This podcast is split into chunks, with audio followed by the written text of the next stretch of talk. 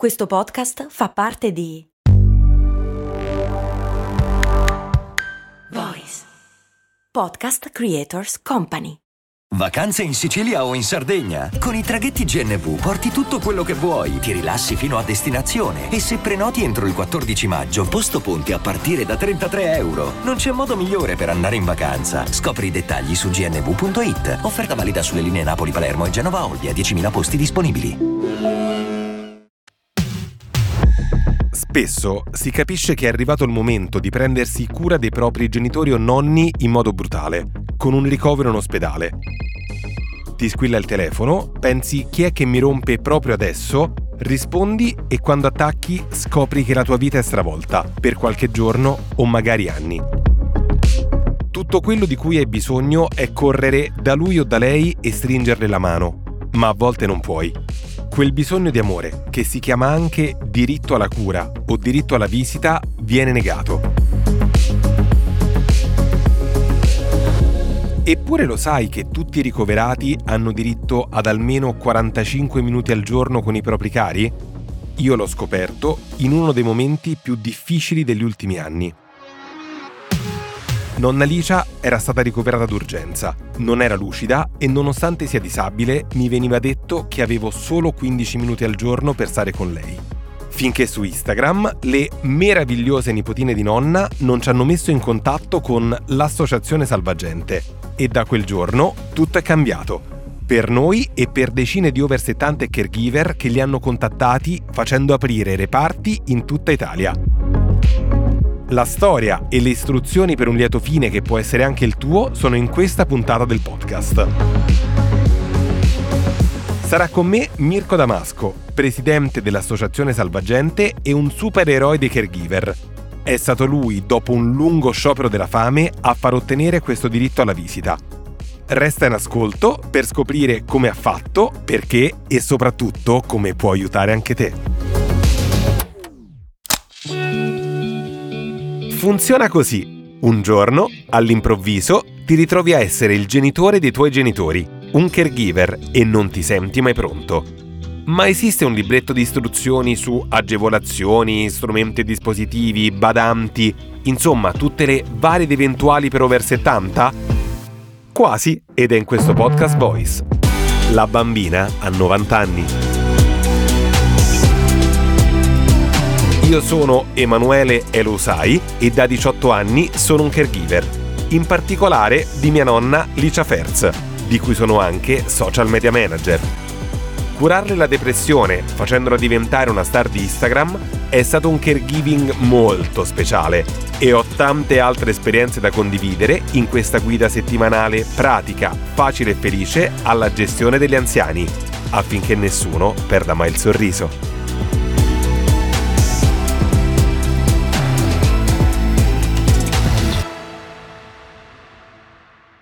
Lo scorso settembre non lo dimenticherò facilmente, in particolare l'8 settembre. È stato uno dei tanti momenti della vita che io chiamo sliding doors, quando arrivi a riflettere su tanti di quei sé che alla fine l'unica è buttarla in caciara in stile e se mio nonno aveva 5 palle e un flipper.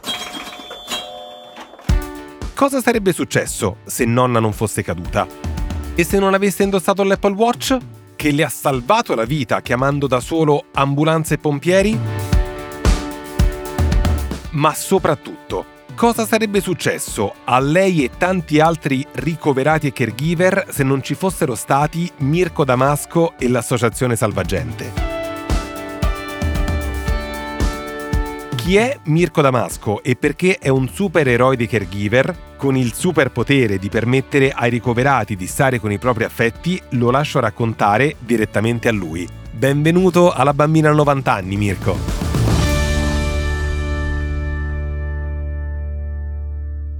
Grazie, grazie mille. Io ho scoperto Salvagente da relativamente poco. Vuoi raccontarmi che cos'è Salvagente? Salvagente è una no profit che per semplificare, perché a volte mi rendo conto che facciamo veramente tante cose, quindi è difficile catalogarci, facciamo due cose fondamentalmente. Da una parte facciamo formazione, formazione sulla prevenzione incidenti, soprattutto in età pediatrica e sul primo soccorso, cosa per cui forse siamo un po' più conosciuti, soprattutto tra i genitori, questo perché va sempre ricordato che in Italia abbiamo una valanga di, di bambini che ogni anno anno purtroppo si fanno male o perdono la vita per cause prevenibili che vanno dal soffocamento agli incidenti domestici, eccetera. Quindi cogliamo l'occasione anche per invitare tutti coloro i quali hanno a che fare con i bambini a formarsi, ma dall'altra parte sosteniamo progetti, doniamo defibrillatori alle scuole, abbiamo tre progetti in Uganda che tra l'altro si possono sempre visitare durante l'anno, diamo da mangiare a circa 50-60 famiglie che fanno fatica ad arrivare a fine mese, insomma facciamo tante cose. Adesso abbiamo appena appena iniziato il trasporto gratuito in ospedale per i bambini oncologici. E poi conduciamo battaglie, diciamo così, anche se il termine devo trovare un termine un po' più adeguato, non mi piace tanto, però diciamo lottiamo per i diritti delle persone. E quindi da qui è nata la cosa per cui un po' di persone ci hanno conosciuti ultimamente che è quella sugli ospedali aperti battaglie verso le quali incredibilmente nessuno pone lo sguardo e quindi cerchiamo di farlo noi. Noi ci siamo conosciuti per eh, una vostra battaglia o sfida o miracolo, come lo vogliamo chiamare, che è quello di ospedali aperti ovvero sia una battaglia per eh, dare a tutti quanti i ricoverati la possibilità di stare più di 15 minuti, almeno 45, con i loro familiari. Al momento, quanti ospedali ancora chiusi ci sono in Italia? Allora, nel momento in cui parliamo, oggi io e te, sempre meno, la risposta è sempre meno, perché riceviamo tanti feedback positivi, ma purtroppo ancora tanti. Ecco, questa è, diciamo, la risposta che voglio darti, che è incredibile, perché dopo tutto quello che abbiamo fatto, dopo la legge che è stata ottenuta, noi ancora oggi, ogni giorno, ci ritroviamo a scontrarci contro ospedali che non fanno accedere parenti, familiari, padri, madri, eccetera, eccetera. Hai parlato di percorso. Il percorso di ospedali aperti, che fra l'altro è arrivato a portare in Italia dei diritti nei caregiver che non c'erano neanche prima del Covid, è un percorso che è iniziato due anni fa. Sì, due anni fa più o meno e quello che hai detto è molto importante, nel senso che adesso abbiamo addirittura, almeno in quello che c'è scritto, poi appunto attuarlo è un altro discorso perché in Italia le cose non sono mai facili, siamo arrivati veramente a superare le condizioni che avevamo pre-pandemia, quindi abbiamo ottenuto addirittura dei miglioramenti rispetto a prima. È iniziata due anni fa perché in realtà noi è dal 2014 che ci occupiamo di ospedali aperti, questo non lo sa nessuno, quindi così colgo l'occasione. Noi ci occupiamo dal 2014 di un particolare tema sugli ospedali aperti che è quello delle terapie intensive aperte, perché magari non lo sai neanche tu perché non è un argomento nazionale popolare, ma se tu vai nel nord Europa, okay, le terapie intensive sono aperte H24 da 20 anni. Quindi se tu hai un padre, un figlio, una moglie, un marito, chi vuoi tu, ricoverato in una terapia intensiva, sostanzialmente nel nord Europa non hai limiti di accesso. Questo perché da vent'anni la scienza dimostra che la terapia intensiva non ha un aumento di infezioni con l'arrivo dei parenti, chiaramente seguendo delle regole, eccetera, eccetera, anzi ha una riduzione degli indici di stress del paziente, il paziente guarisce meglio, eccetera, eccetera. Addirittura entrano i cani, gli animali in terapia intensiva. Qui da noi invece i reparti di terapia intensiva sono reparti blindati e assolutamente con delle limitazioni incredibili. E quindi noi ci occupiamo di questo dal 2014, in particolare l'abbiamo fatto come progetto pilota in una terapia intensiva pediatrica a Milano, che appunto abbiamo aiutato ad aprire, a comunicare meglio, eccetera. Quindi è un tema su cui abbiamo sensibilità da tanti anni. Quando è arrivata la pandemia, un po' perché appunto tanta gente ci conosceva anche per questo tema, abbiamo iniziato a ricevere mail terrificanti, terrificanti. Cioè persone morte sole senza poter stringere la mano di un figlio, madri a partorire da soli, persone con lutti perinatali al nono mese senza nessuno vicino, cioè un disastro cosmico. Allora per un po' siamo stati buoni e zitti, nel senso nella prima ondata perché non si capiva, neanche il personale aveva le mascherine, insomma va bene, ma poi a un certo punto abbiamo detto basta, ma colgo sempre l'occasione per dirlo, la nostra battaglia, cioè quindi quella che abbiamo iniziato per dire ok adesso basta, adesso facciamo rientrare le persone, i caregiver, perché noi parliamo di ospedali ma in realtà vale per l'RSA, l'RSD eccetera eccetera. Esatto Mirko, questa infatti è un'altra domanda che ti volevo fare. Quando parliamo di ospedali aperti, di quali strutture parliamo? Chi è che ha il diritto alla visita? Tutti, nel senso che parliamo di tutte le strutture dove ci sono persone ricoverate o accolte, quindi ospedali, RSA, residenze sanitarie per anziani, RSD, residenze sanitarie per disabili. Ospedali intendi tutti i reparti, fra cui quello maternità, che in questo momento è molto discusso. Assolutamente sì, compreso maternità, compreso pronto soccorso, assolutamente tutti i reparti di un ospedale. Quello che ti stavo dicendo prima e che tengo a sottolineare è questo, che questa non è una battaglia, anche se ovviamente ha degli aspetti morali, ma non è una battaglia morale, non è una battaglia etica, non è una battaglia religiosa. Molti ci hanno detto, ah ma voi siete un'associazione religiosa. No, questa è una battaglia scientifica, ci tengo a dirlo, perché è la scienza con valanghe di pubblicazioni che ci dice che una persona ricoverata Ah, bisogno nel percorso terapeutico al suo fianco di persone che la amano, di persone o che lui o lei amano. E questo è molto importante perché allora il sillogismo è facile, cioè se la presenza di un familiare per un paziente ricoverato fa parte della terapia, allora tu non ti sogni mai nella vita di, non so, smettere l'idratazione in un paziente che ne ha bisogno. Allo stesso modo, se la presenza di un familiare fa parte della terapia, tu non ti puoi sognare di interrompere quel rapporto. I'm Sandra, and I'm just the professional your small business was looking for. But you didn't hire me because you didn't use LinkedIn jobs. LinkedIn has professionals you can't find anywhere else, including those who aren't actively looking for a new job but might be open to the perfect role, like me. In a given month, over 70% of LinkedIn users don't visit other leading job sites. So if you're not looking on LinkedIn, you'll miss out on great candidates like Sandra. Start hiring professionals like a professional. Post your free job on linkedin.com/people today.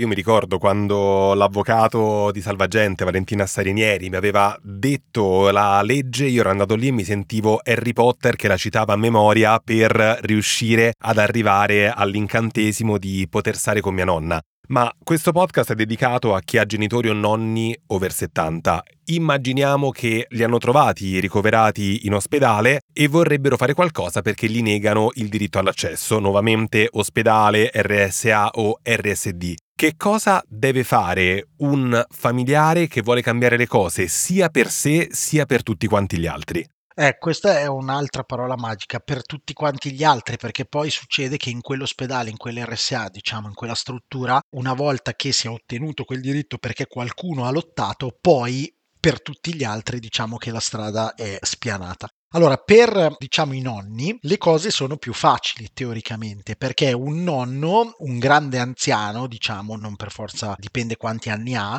se ha la 104, per esempio, se è un disabile, ha diritto al caregiver, quindi neanche all'orario di visita, ma H24. L'H24 lo capiamo subito e lo capiscono subito quelli che stanno ascoltando quanto è assurda la cosa. Cioè, tu mi dici che io non posso entrare a visitare mio nonno perché X motivi. Per però se lo stesso nonnino di notte rompe le scatole al reparto perché magari c'è un po' di demenza oppure perché c'è un po' di paura o c'è un po' di delirio, sono le stesse persone del reparto a chiedere che qualcuno stia lì di notte. Allora decidetevi, o posso o non posso. Quindi stavo dicendo, se ha la 104 è disabile, ha tutto il diritto di stare lì. Se è un grande anziano, poi bisogna capire cos'è grande anziano. Qua dipende dalla regione in cui ci troviamo, nel senso che alcune regioni hanno proprio fissato un'età, ma diciamo 80-85 anni è l'età per considerare un grande anziano. Ho diritto al caregiver e in molte altre situazioni. Diciamo che su un anziano, se si insiste molto, alla fine il diritto di stare lì ce l'hanno sostanzialmente tutti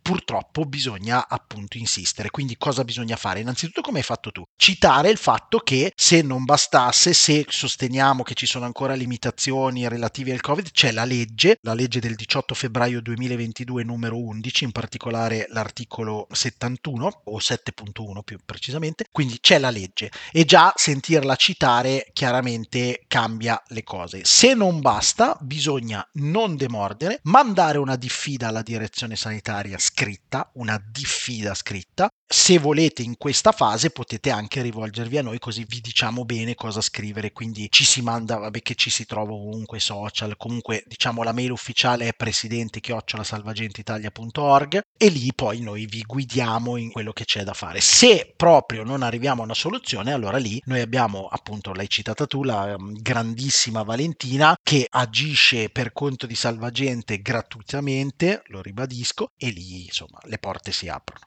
Questo infatti è un altro punto fondamentale. Chiunque si trovi ad aver negato il diritto alla visita, indipendentemente da quanti anni ha, può scrivere appunto la mail a presidente salvagenteitalia.org e il costo per questa assistenza legale non c'è praticamente, è un'offerta libera e l'iscrizione a salvagente chiediamo l'associazione a Salvagente, ma questo beh, un po' sicuramente per aiutare l'associazione che fa tutto questo gratuitamente e un po' anche per questioni proprio legali, nel senso che poi se si parte col legale, il legale dovrà accedere a dei dati sensibili, quindi c'è bisogno che sia un socio dell'associazione questa persona, ma appunto il servizio è gratuito e questo rendiamo sempre merito a Valentina che lavora totalmente pro bono ed è una cosa più unica che rara assolutamente. Quello che fa tanto sono anche i buoni cittadini che aiutano chi come te si espone ad arrivare a ottenere l'approvazione di queste leggi, a portare attenzione su quel tema e anche adesso so che c'è qualcosa che tutti noi cittadini possiamo fare per agevolare il lavoro tuo e di salvagente e non ritrovarci poi a dovervi scrivere in urgenza perché ci viene negato questo diritto alla cura.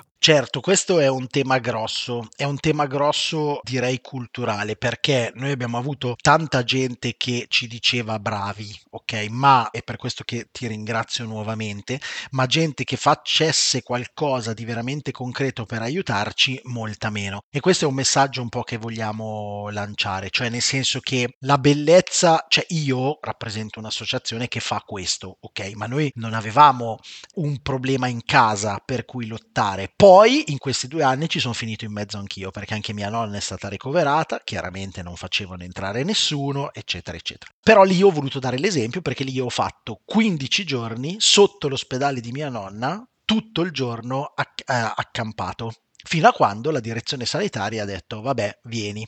Però questo volevo dire che non bisogna aspettare, so che è difficile, adesso chi lo ascolta magari dice eh, lo so, sarebbe giusto, però vi invito a fare un passo in più, cioè noi non dobbiamo lottare per i diritti solo quando ci toccano, cioè i diritti sono diritti, quindi anche se io non ho un familiare ricoverato, ma c'è questa battaglia, forse mi devo chiedere se non vale la pena di aiutare questa battaglia. A perché è giusta, B perché purtroppo da un momento all'altro potrei finirci dentro. Perché quello che hai detto tu è molto giusto. Noi abbiamo ricevuto centinaia e centinaia di mail in urgenza, cioè a dire porca vacca mi è capitato, mi hanno ricoverato il nonno e non mi fanno entrare. Avevo visto questa cosa, ma non ci avevo mai dato peso. Quindi il concetto è un po' questo. Ci sono delle situazioni situazioni in cui ci si può preparare, tipo il parto, ok? Allora se io sto per partorire, la cosa che devo fare è informarmi prima, cioè scrivere al, all'ospedale in cui ho deciso di partorire e dire come sono le vostre politiche di accesso per capire se rispettano la legge oppure no. Ci sono casi improvvisi in cui chiaramente io non posso prevederli e lì allora entra la lotta per i diritti e per cui stiamo continuando a lottare perché tutti gli ospedali si adeguino. E soprattutto è una lotta scientifica e non è una lotta emotiva. Assolutamente, lo ricordiamo sempre. Mirko, io non so come ringraziarti per tutto quanto quello che fai e soprattutto per aver acceso in me la voglia di lottare per i diritti degli altri prima di essere coinvolto. Io mi auguro che questo effetto farfalla ci sia anche fra tutti quanti gli ascoltatori e ti ringrazio veramente tanto perché sei un modello di caregiver, un modello di uomo e un modello di vita. Quando hai fatto lo sciopero della la fame, hai detto che lo facevi per lasciare un modello per i tuoi figli. io credo che tu hai lasciato un modello per la società intera e non ti ringrazierò mai abbastanza per questo. grazie, mi fai commuovere, grazie mille. Grazie Mirko. Ti hanno detto che hai solo 15 minuti per visitare il tuo caro all'ospedale? Ti stanno dicendo una bugia. Anche nonna Licia ha voluto girare un video da pubblicare su Instagram per promuovere la campagna Ospedali aperti di Salvagente e spiegare alle persone cosa fare per ottenere i 45 minuti di visita. Video visualizzato da più di 320.000 persone. L'amore è cura e la cura è un diritto costituzionale. Condividi questo video. 92 anni e attivista. Sono orgoglioso di essere suo nipote. A oggi Salvagente ha gestito più di 1410 mail fornendo le indicazioni per procedere, offerto assistenza legale a 64 ospedali e ottenuto in 24 mesi 3.390 euro di donazioni. Donazioni sì, perché per ottenere l'assistenza legale che vi abbiamo raccontato con Mirko, Salvagente chiede solo la quota di iscrizione all'associazione, che sono 10 euro, più una donazione libera. E all'avvocata Valentina Sarinieri non è stato versato un euro. Di fronte a persone come lei, come Mirko Damasco, mi sento di non fare abbastanza per gli altri e mi viene voglia di fare di più, anche perché a volte basta veramente poco. Per contribuire anche te alla battaglia di Mirko e dell'Associazione Salvagente per aprire gli ospedali e ottenere il diritto alla visita, basta un'email. 5 minuti per andare sul sito www.salvagenteitalia.org copiare il testo che l'associazione ha preparato e inviare un'email a segreteriaministro-sanità.it. Più siamo, più la nostra voce arriverà lontano. Dove? Al governo, alle istituzioni, al ministero, ovunque si possano cambiare le cose. E non cambiano se noi non facciamo niente. Se hai parenti in ospedale, scrivi a presidente chiocciola salvagenteitalia.org. Se hai la fortuna di non vivere questo problema, aiuta comunque con la mail al Ministero e per favore condividi e passa parola più che puoi. Sono informazioni che possono letteralmente cambiare la vita a ricoverati e caregiver. Trovi tutte le email e le informazioni nella descrizione di questo episodio. Per saperne di più o se hai domande sul caregiving o temi da suggerire su come assistere i tuoi genitori o nonni over 70, inviami una mail a labambina a 90 anni chiocciolavoice.fm. Per scoprire invece come prendersi cura al meglio dei tuoi anziani fuori da situazioni di emergenza, settimana prossima vi svelo 5 semplici abitudini per migliorare la loro vita. Grazie, la bambina a 90 anni torna martedì prossimo.